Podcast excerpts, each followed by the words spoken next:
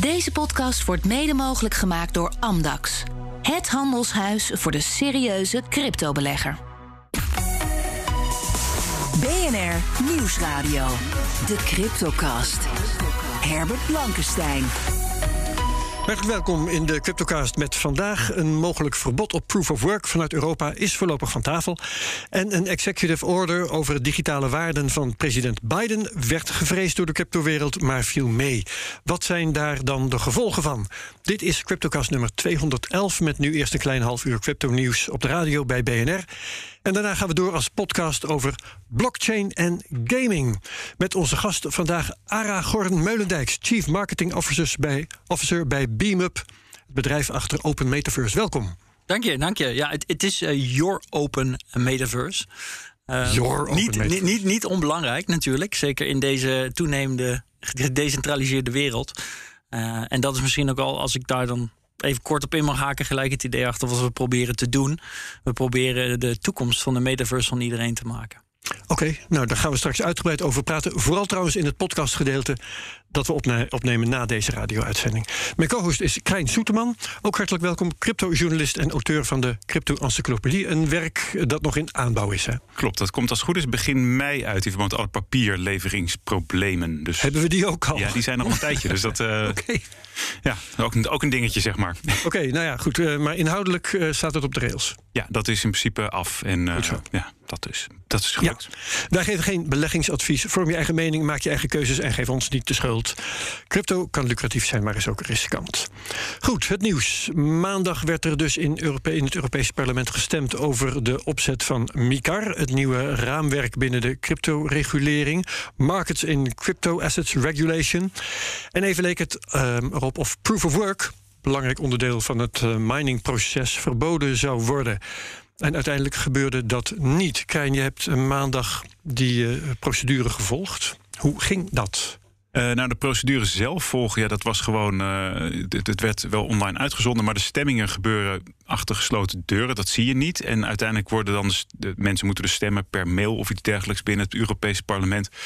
En dat uiteindelijk. Gaat op afstand. Uh, ja, dat gaat op afstand. En ja, um, ja dat, dus zit dan dus één meneer, zat dus dingen te vertellen. En, en dan, dan moet je weer 20 minuten wachten. En uh, uiteindelijk zou dan de officiële uitslag ergens tussen 5 en 6 bekend worden. Maar dat lekte uiteraard al iets eerder uit. En ik moet wel zeggen dat ik het uh, ook op een bepaalde manier wel spannend vond. Want het leek wel dat, het, dat men over in de meerderheid zeg maar, tegen het voorstel zou stemmen. Dus tegen het voorstel om proof of work ten dele of helemaal te, uh, te verbieden vanaf 2025. Maar ja, er zijn natuurlijk zoveel dingen die uitlekten. En dan, dan weer de verkeerde linkjes op Twitter. En dan denk je, maar het is toch weer veranderd. En dan blijkt het weer iets te zijn van 7 maart en niet van 9 maart. Het was een hele rare procedure. Eigenlijk, alles is heel erg laat uh, in dat MICA, uh, in die MICA-verordening gezet, zeg maar. Overigens ging het om een stemming over een tekst. Ja, een heel klein stukje. Het ging niet over het wel of niet aannemen van die tekst, maar het ging eigenlijk meer om het bepalen van de tekst die dan later behandeld en in stemming gebracht gaat worden. Hè. Dus het is ja. wat dat betreft een kleine stap in de procedure, maar het was toch heel belangrijk de vraag of wel of niet ja. die, uh, dat uh, verbod op proof of work in ja. het voorstel terecht zou komen. Het, de, de, belangrijkste reden eigenlijk is dat, dat uh, Mika gaat over financiële instrumenten um, en aanbieders van financiële diensten. En daar hoort het reguleren van duurzaamheidsdoelstellingen eigenlijk niet bij. Dit betekent dus um, dat in de toekomst bij. Um, uh, er komt nog een EU Sustainable Finance Taxonomy aan. Dat daar wel iets over uh, proof of work ingezet zou kunnen worden. Okay. En dat die tekst moet ook nog uh, bepaald worden. Ja, dus rechtlijnig denkende Europarlementariërs zouden nog kunnen denken: ik ben weliswaar tegen proof of work, maar ik ben er ook tegen dat het in deze set regels terechtkomt. Ja, dat is eigenlijk. en, wat je, en wat je zag bij de stemming, zeg maar. Ik moest sowieso eerst al die namen bleken in het Frans te zijn. Dus, dus de afkortingen. Dus dan moet je dus eerst naar de Franse Wikipedia. Ja, meestal andersom, hè? Dus ja. OTAN in plaats van NATO en zo. Ja, dus in plaats van EPP is het dan PPE, het Parti Populair en dat soort dingen. Um, wat opvallend was, was dat inderdaad ook de, nou, de Groenen, dat die voor zouden stemmen, dat klinkt wel vrij logisch. Maar ook daar zitten ook Volt en de Piratenpartij uh, bij. Voor, even opgepast, hè, voor het opnemen van een verbod in deze ja. wetstekst. Ja. Dit wetsontwerp. En dus ze stemmen tegen. Dus de mensen die dus niet dit in, het, uh, in, in de tekst wilden, dat waren dan onder andere de, de echte rechtse partijen, maar ook, uh, um, ook een deel van de Christ, Christen-Democraten. Dus een deel van de Christen-Democraten heeft dus voorgestemd, maar ook weer tegen. Uh, en Renew, dat zijn de liberalen. En er zijn ook een aantal mensen die hebben zich onthouden van stemming. En dat uh, dus niet elke fractie stemde volledig met uh, de hele fractie mee. Ja, dus er was geen kadaverdiscipline wat dat betreft. Nee. nee. Mooi woord. Uh, nou ja. Um, Aragorn, um, neem aan dat jij dit soort dingen ook volgt. Jazeker. Ja, ja. Heel wat, wat is jouw uh, nou, mening wat betreft deze kwestie? Uh, wel of niet uh, proof of work in een verbod op proof of work in een Europese wetstekst bijvoorbeeld? Ja, extreem kortzichtig. Ik bedoel, kijk, ik, ik, begrijp natuurlijk wel dat er nu heel veel focus is, ook in, in, de, in de politiek, op van ja, we moeten beter met het milieu omgaan en kijken hoe we onze energie besteden. Maar dit is een typisch voorbeeld van kortzichtigheid. Hè? De politici die hier voorstemmen, wat mij betreft, die begrijpen niet heel goed hoe het hele ecosysteem in elkaar zit. Proof of work versus proof of stake hebben verschillende uh, voordelen. Ging de vorige CryptoCast over trouwens. zeker, Davide. Grossi had een fantastisch verhaal daarover. Uh, wat denk ik heel waardevol was. Uh, maar hij heeft het nog niet eens gehad over het feit dat er natuurlijk... en dit is een, overigens een andere CryptoCast van vorig jaar geloof ik... dat er ook heel veel fantastische mogelijkheden zijn. Met Jos Provost dat? Nou, dat maakt niet uit. Nee, ga verder. Nou, er zijn heel veel fantastische mogelijkheden om, uh, om aan load balancing te doen op het energienetwerk. Hè? Uh, we hebben natuurlijk een netwerk waarbij... Mining gebruiken om exact. Uh, de energie optimaal te gebruiken. Ja, zeker, ja. zeker. En ik, ik las bijvoorbeeld van de week een fantastisch voorbeeld... dat nu in Texas, waar natuurlijk heel veel cryptominers naartoe zijn gegaan... nadat ze uit China zijn vertrokken, daar wordt ook veel olie gewonnen. En daar komt bijvoorbeeld methaangas bij vrij. En omdat het te kostbaar is om dat te vervoeren... wordt het dan gewoon gelijk verbrand. En die verbrand verbranding die is heel erg onschoon. Nou, daaromheen kun je gewoon een Bitcoin mining facility bouwen. die op het moment dat het uh, methaangas gelijk gebruikt wordt. dat gelijk verbrand wordt op een schonere manier. en daarmee energie opwekt om, om Bitcoin mining te doen. En dit is ja. maar één voorbeeld van, van heel veel manieren waarop uh, daar prima oplossingen zijn. en zelfs decarbonization het gevolg kan zijn van, van proof of work. Dus ja. ja het is extreem kortzichtig dat ze dat nu al proberen te verbieden. Ja, oké, okay, Krijn. Um, een eventueel verbod op proof of work is nu dus nog niet van tafel. Dat kan allemaal alsnog nog wel gestalte krijgen. Nee, er is, uh, er is een andere onderdeel, zeg maar, en dat is dus wat ik net al zei, de. Um, uh, ja, die uh, EU Sustainable Finance Taxonomy um, ja, regulering. En dat, ja. dat, dat hoort er dus ook nog bij. um, ja, en dat valt dus, uh, daar vallen datacenterreguleringen onder. En dan krijg je natuurlijk een, ook een interessante discussie: wat is wat waard? Maar eigenlijk moet de discussie natuurlijk gaan. De vraag: wat is het probleem? En het probleem is CO2. Uh, en als je dat probleem wil oplossen, dan moet je de CO2-bronnen weghalen. En dan, dan ja, kun je wel specifieke gaan verbieden, maar dan, verdwijnt CO, dan verdwijnen de bronnen van CO2 niet. En ja. daar, daar zit gewoon het grote probleem. En ik snap dat mensen, dat je alles graag op één hoop gooit. Want als je energie aan de ene kant hebt, ja, dat kun je toch ook voor iets anders gebruiken. Nou, het is niet zozeer op één hoop gooien. Het is meer het uh, uitkiezen van een geschikt slachtoffer. Ja, dat is ja. een, een, kop van jut. Ja. Je zou het net zo goed over wasdrogers kunnen hebben. Of um, welke toepassing dan ook. Ja. Gaming. Uh, sociale media. ja, nee, serieus. Ja, ja, ja, ja. Nou ja, kijk, het argument wordt nu natuurlijk continu ook gebruikt van. Uh, maar de, gebruiken we bijvoorbeeld de duurzame energie, maar die hadden we ook ergens anders voor kunnen gebruiken. Nou, en dat is natuurlijk ook een compleet hm. onzinnig argument. Hè? Ik bedoel, want waar, waar wordt het dan voor gebruikt? Om uh, bijvoorbeeld onze veeteelt nog verder op te drijven, zodat we steek kunnen produceren, wat de grootste vervuiler van de aarde is. Ik bedoel, waar hebben we het nou werkelijk over? Het is heel hypocriet. Ja, oké. Okay, um... We gaan naar uh, Bert Slachter voor de prijsanalyse. Bert Slachter, van, uh, analist van de digitale nieuwsbrief Bitcoin Alpha. Goeiedag Bert. Goeiedag. Um, voor we dat gaan doen, uh, even jouw ideeën over het gebeuren daar in Europa. de MICAR-wetgeving en wel of niet een verbod op proof of work daarin. Ja, dat is best een ingewikkeld verhaal. Hè? Want het is niet eens expliciet een verbod, verbod van bitcoin of proof of work. Nee, dat stond er niet in het zoveel woorden, hè? Nee, het, het, meest recente voorstel was eigenlijk van dat, dat crypto assets dat die moeten voldoen aan een bepaalde minimale standaard met betrekking tot de, de sustainability, de duurzaamheid. En, um, en, en, en ik heb best wat Europarlementariërs gesproken, ook uit die Econ-commissie, die hier eh, voor en tegen uh, wilden gaan stemmen. En ik, ik merkte bij hun echt een, een oprechte drijfveer om het goede te doen voor, voor, voor Europa, voor de Europese burgers. Ja. En ook voor het milieu. dus ehm, het is ook gewoon best wel een ingewikkeld vraagstuk. En ze zeggen, wat dat betreft zit zij er ook niet in van ja, bitcoin moet leiden en de rest niet. Kijk, zij vinden net zo goed dat vlees en vliegen, dat het allemaal, iedereen moet, elke sector, elke industrie, elke technologie moet zijn steentje bijdragen. En dus ook hierover moeten we met elkaar een gesprek hebben van hoe zorg je nou voor de duurzaamheid hiervan. En daar ben ik het eigenlijk wel mee eens. Dat we daar daadwerkelijk een gesprek over moeten hebben. Je moet alleen niet een clausule in een wet opnemen die daar A niet voor bedoeld is. En die B onbedoeld kan leiden tot een verbod. En dat is gelukkig van tafel. Ja, ja zeker. Ehm, dan gaan we eh, maar gewoon even naar de prijzen kijken. We hebben grote onrust, we hebben stijgende rentes, we hebben dalende beurzen, we hebben oorlog. Um, nou, uh, wat dan het goede nieuws is: Bitcoin daalt niet. Zeg ik dat goed? Nee, en dus nou ja, precies. En dus ook een, ehm, een mogelijk bitcoin-verbod. En het, uh, dat, zo werd natuurlijk die hele stemming in Europa wel gebracht. En dan daarna bleek ook dat het dat het verbod van tafel was. Dat doet dan dus ook heel weinig met de koers. En we zagen vorige week natuurlijk de, de, de soort van spanning naar de executive order van Biden. En nou ja, daar gaan jullie het zo meteen geloof ik ook over hebben. Die, die, die, die bleek dan nog mee te vallen. En ook daar zag je dus ook dat die, die koers die, ja, die haalt een beetje zijn schouders op. Nou ja, die dus, veerde op, um, en, maar veerde net zo snel ook weer terug. Ja, dat is een, een Bart eigenlijk... Simpson-patroon, hè, wordt dat genoemd. Klopt, ja, inderdaad. met, met een soort soort, soort kapseltje aan de bovenkant. Maar het zijn allemaal niet zulke extreem grote um, uh, bewegingen. Kijk, wat we zien ja. is dat de onzekerheid in de markt die domineert. Onzekerheid over de oorlog in Oekraïne, Oekraïne de grondstoffencrisis die nu ja, zich ontvouwt. Hè, en, en dat is dan breder dan alleen maar energie. Hè, dus, dus olie, ja. gas en benzine natuurlijk, maar ook metalen. Ja, nikkel, nikkel was vorige week ja. probleem. En voedsel. Um, we zien ook vertraging in de economische groei ontstaan. Dus de groeiverwachtingen die, die worden naar beneden bijgesteld. Zeker nu in China ook er weer problemen zijn met die lockdowns. Nou ja, dan heb je het monetair beleid van de grote centrale banken. Morgen is um, de beslissing van, van de Federal Reserve over de rente.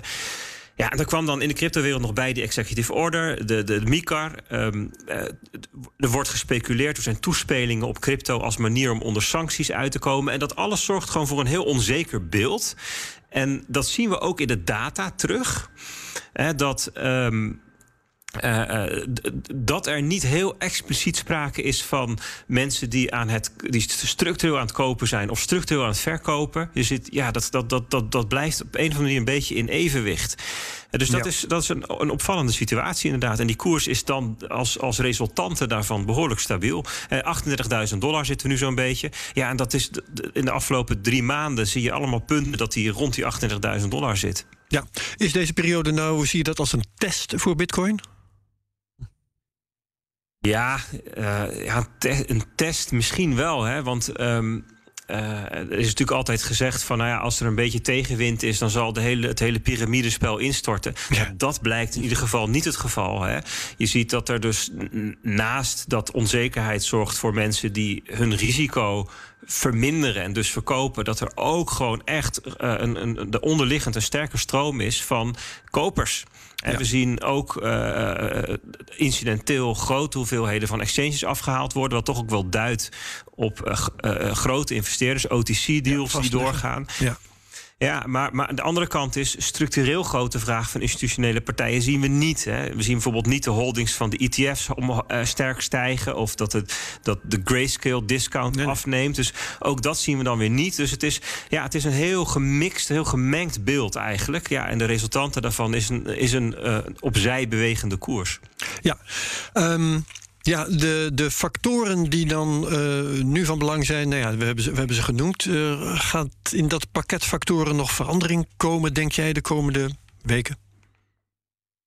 Nou ja, ik hoop het wel. Want dat zou namelijk betekenen dat er een stuk onzekerheid over die oorlog afneemt. Hè. Dat zou een ja. van de veranderingen kunnen zijn. Het zou ook kunnen zijn dat centrale banken um, een stuk onzekerheid weghalen. Hè. Er, er, komt een rentebesluit, maar misschien is belangrijker nog wel wat morgen de, de, de, de Amerikaanse centrale bank gaat zeggen over hoe zij de toekomst zien. Ja. En daar kunnen ze dingen heel erg openlaten en dus ook onzekerheid openlaten. Ze kunnen ook heel veel duidelijkheid bieden.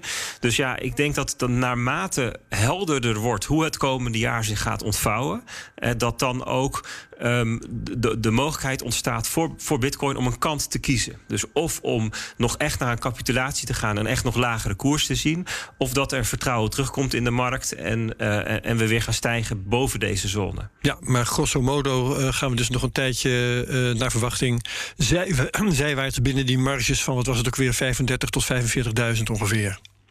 Klopt, dat is wel de verwachting. Ja, oké. Okay. Uh, nou, dankjewel Bert voor dit moment en voor uh, deze week. Meer details vind je in de wekelijkse nieuwsbrief op bitcoinalpha met ph.nl. Gaan we hier verder over het nieuws. En dat is dan die executive order die we eens even fijn gaan doornemen. Ja. Waar um, voor het weekend eigenlijk al uh, wat rumoer over was. Uh, hij kwam eraan en hij zou uh, rabiaat uh, anti-crypto zijn. Dat bleek allemaal niet het geval. Werd gevreesd, um, maar goed, dat viel allemaal mee. Krijn, kun jij samenvatten wat er in die executive order is terechtgekomen? Um, ja, eigenlijk is het, was het, tenminste toen het uitkwam, dacht ik, dit is heel veel woorden en weinig wol. um, het, ja. het, was eigenlijk een beetje, ja, het was eigenlijk heel mild in de zin van, uh, het ging eigenlijk over consumentenbescherming en bescherming potentiële impact op de financiële stabiliteit. Ja. Natuurlijk ook met het idee dat die central bank digital currencies er um, wellicht een keer aan zitten te komen. Maar dat is, dat, dat is de taal die je meestal van crypto-tegenstanders hoort. Hè? De stabiliteit moet gehandhaafd worden en de ja. consumenten moeten beschermd investeerders moeten beschermd worden. Maar wat ik leuk vond was dat er ook dingen aan de andere kant in zaten. Zoals het Amerikaanse leiderschap moet uh, beschermd worden en ja. de financiële inclusie moet beschermd worden. En dat zijn juist weer dingen die je uit de mond van Bitcoin-voorstanders hoort.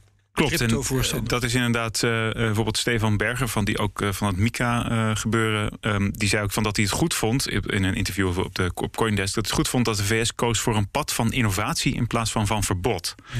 En Juist, ja, hij, hij ja. zei zelfs dat Europa crypto Innovatie stond worden. ook in de tekst volgens mij, hè, het woord innovatie.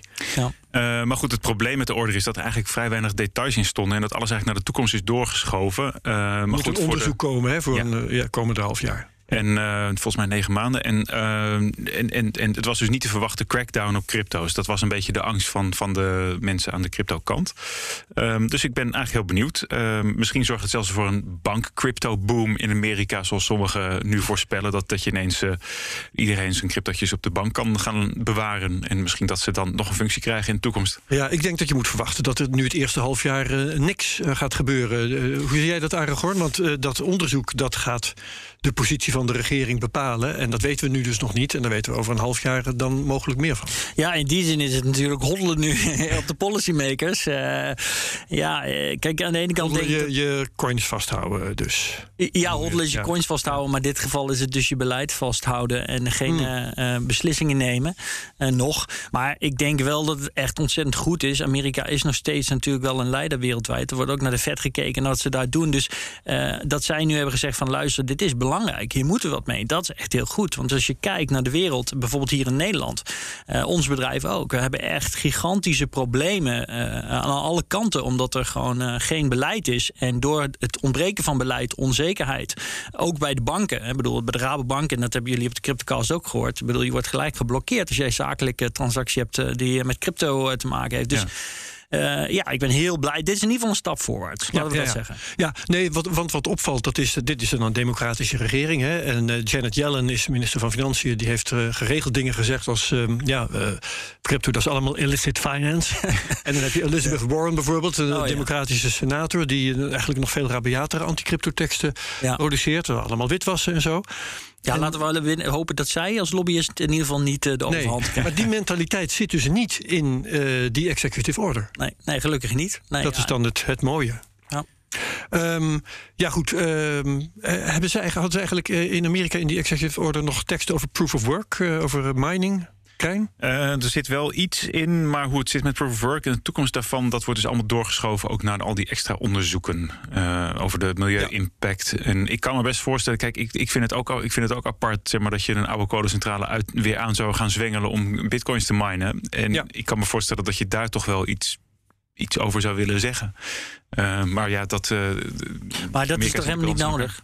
Nee, dat lijkt, dat lijkt me ook niet nodig. Hoe maar dat is wel niet wat- nodig? Nou ja, kijk, ik zeg dus net al, bijvoorbeeld eh, oude kolencentrale aanzwengelen. Eh, ja, dat soort dingen hoor je vaak van mensen die zeggen van eh, crypto kost eh, of proof of work kost veel energie. Maar we hebben gewoon continu wereldwijd hebben we pieken en dalen in, ons- in ons energieverbruik, ik ook in Amerika. Dus. Ik denk dat als je geen, dat is eigenlijk wat, wat ik ook een beetje uit bedwoorden hoor. Als je niet bezig bent met, ehm, met naar de toekomst kijken en wat je, hoe, je, hoe je dat misschien toch goed in eh, bepaalde reguleringen kunt stoppen door samen te werken, dan kom je misschien wel tot een veel houdbaarder en misschien wel veel nuttiger eh, proof of work dan dat je rukzichtloos overal energie vandaan. Oh, nee, daar ben ik het helemaal mee eens. dus als je, Maar- maar als je ja. natuurlijk alles maar laat gaan, dan, dan is het gewoon de goedkoopste plek. Ja, in de, nee, in de- ja, je moet het, ja, maar je moet er samen over nadenken. Hè? En, en het, het mooie aan crypto is, er gaat natuurlijk steeds meer geld naartoe, eh, ook naar bitcoin. En dat betekent dat bitcoin dus ook een fantastische kracht kan zijn om die hele innovatie te drijven. Hè? Tuurlijk, want het, is, eh, het moet het goedkoop zijn. Het moet eh, zo snel mogelijk beschikbaar zijn. Je kunt het binnen een seconde aan- en afschakelen. Dus ja, Ja. het heeft heel veel andere voordelen... die gewone datacentra niet hebben. Zeker. Oké. Ja. Dus we gaan het zien. Ja, zeker. Eh, tot zover de executive order van Biden. Gaan we nog even vooruitkijken naar wat we straks in de eh, podcast allemaal gaan bespreken. Die volgt op eh, deze radio-uitzending. Ehm, dat gaat over blockchain en gaming. En de metaverse. en de metaverse. Onlosmakelijk verbonden met elkaar. Heel goed. En dat ga jij allemaal uitleggen. Eh, maar laten we eerst even kijken. Blockchain ja, heeft zijn use case in, in crypto. Met Bitcoin als belangrijkste voorbeeld. We hebben het er eigenlijk de halve radio-uitzending nu al over. Gaming is een ontzettend populair eh, item in, eh, in eh, de ICT. Wat hebben die twee aan elkaar? Ja, eh, kijk, En dan mag je ook de metaverse er nog bij halen. Ja, ja, nou ja, kijk, dat is natuurlijk onlosmakelijk met elkaar verbonden. In ieder geval eh, vanuit mijn optiek. Maar kijk, gaming eh, is dus zo oud als de mensheid. Hè? Maar we zijn ons gewoon, eh, in ieder geval als het gaat om computergaming, hè, op, op je mobiel of op je desktop of wat dan ook, of je console, je PlayStation, zijn we gewoon dat je geld investeert, maar dat je daar vervolgens niks voor terugkrijgt behalve entertainment. Maar we weten natuurlijk van de traditionele sportwereld dat dat ook heel anders kan. Hè? Er zijn heel veel topsporters die een passie hebben voor een sport en dat zijn gaan doen. En die verdienen daar ook geld mee. En die ploegen Ja. die eh, brengen geld binnen. Nou, dus eh, ik denk dat dit een fantastische ontwikkeling is. Want nu kunnen we eindelijk naar een wereld toe waarbij eh, gaming ook een waardevolle opbouw van assets kan zijn voor die mensen. Ja, eh, maar kun je ook Ik uitleggen... Wat- al kijken. Oh nee, nee, nee, ik, ik zat, ik zat even... Komt allemaal zo. Maar wat doet die blockchain daarbij? Ja, wat doet die blockchain daarbij? Nou ja, kijk, eh, het decentraliseren van informatie en dus ook voor games en het gebruik van eh, NFT's, de non-fungible tokens, zorgt ervoor dat gamers dus daadwerkelijk eigenaar worden van hun assets. Het is het creëren van verdienmodellen. Het is het Ja. creëren van verdienmodellen, zeker. En eh, waar je in de traditionele gamingwereld... eh, ik bedoel, ik, ik ken gamers die hebben duizenden, soms wel honderden duizenden euro's uitgegeven... aan virtuele assets die niet van hen zijn... maar nog steeds van de studio achter de games. En dat is iets- Honderdduizenden, dat vind ik echt veel. Ja, ja, maar het is natuurlijk... eh, Ja, eh, nou, heb Er zijn er die het beter doen dan jij, Krijn. ik, ik, ik, ja, ik, ik, ik, ik weet niet of je wel eens een, eh, een Twitch-stream hebt gekeken... maar soms dan komt er in één keer een donateur voorbij... en die, eh, die, eh, ja, die doneert, doneert voor in één keer 10.000 of 20.000 euro aan eh, subscriptions. Zo kan het dus ook. Ah, Oké, je bedoelt iets anders. Je bedoelt niet in-game items, maar... eh, Oh nee, allebei. allebei. Oké. Dat dus straks in de podcast van de Cryptocast na deze radio-uitzending. Tot zover de Cryptocast op BNR. Dank aan Aragorn Meulendijks, dank aan Krijn Soeterman als co-host. We zetten het ges- gesprek voort in die podcast. Wie meegaat, tot zo direct. Wie afhaakt, prima. Bedankt. Graag tot de volgende week bij de Cryptocast op BNR. Deze podcast wordt mede mogelijk gemaakt door Amdax. Het handelshuis voor de serieuze cryptobelegger.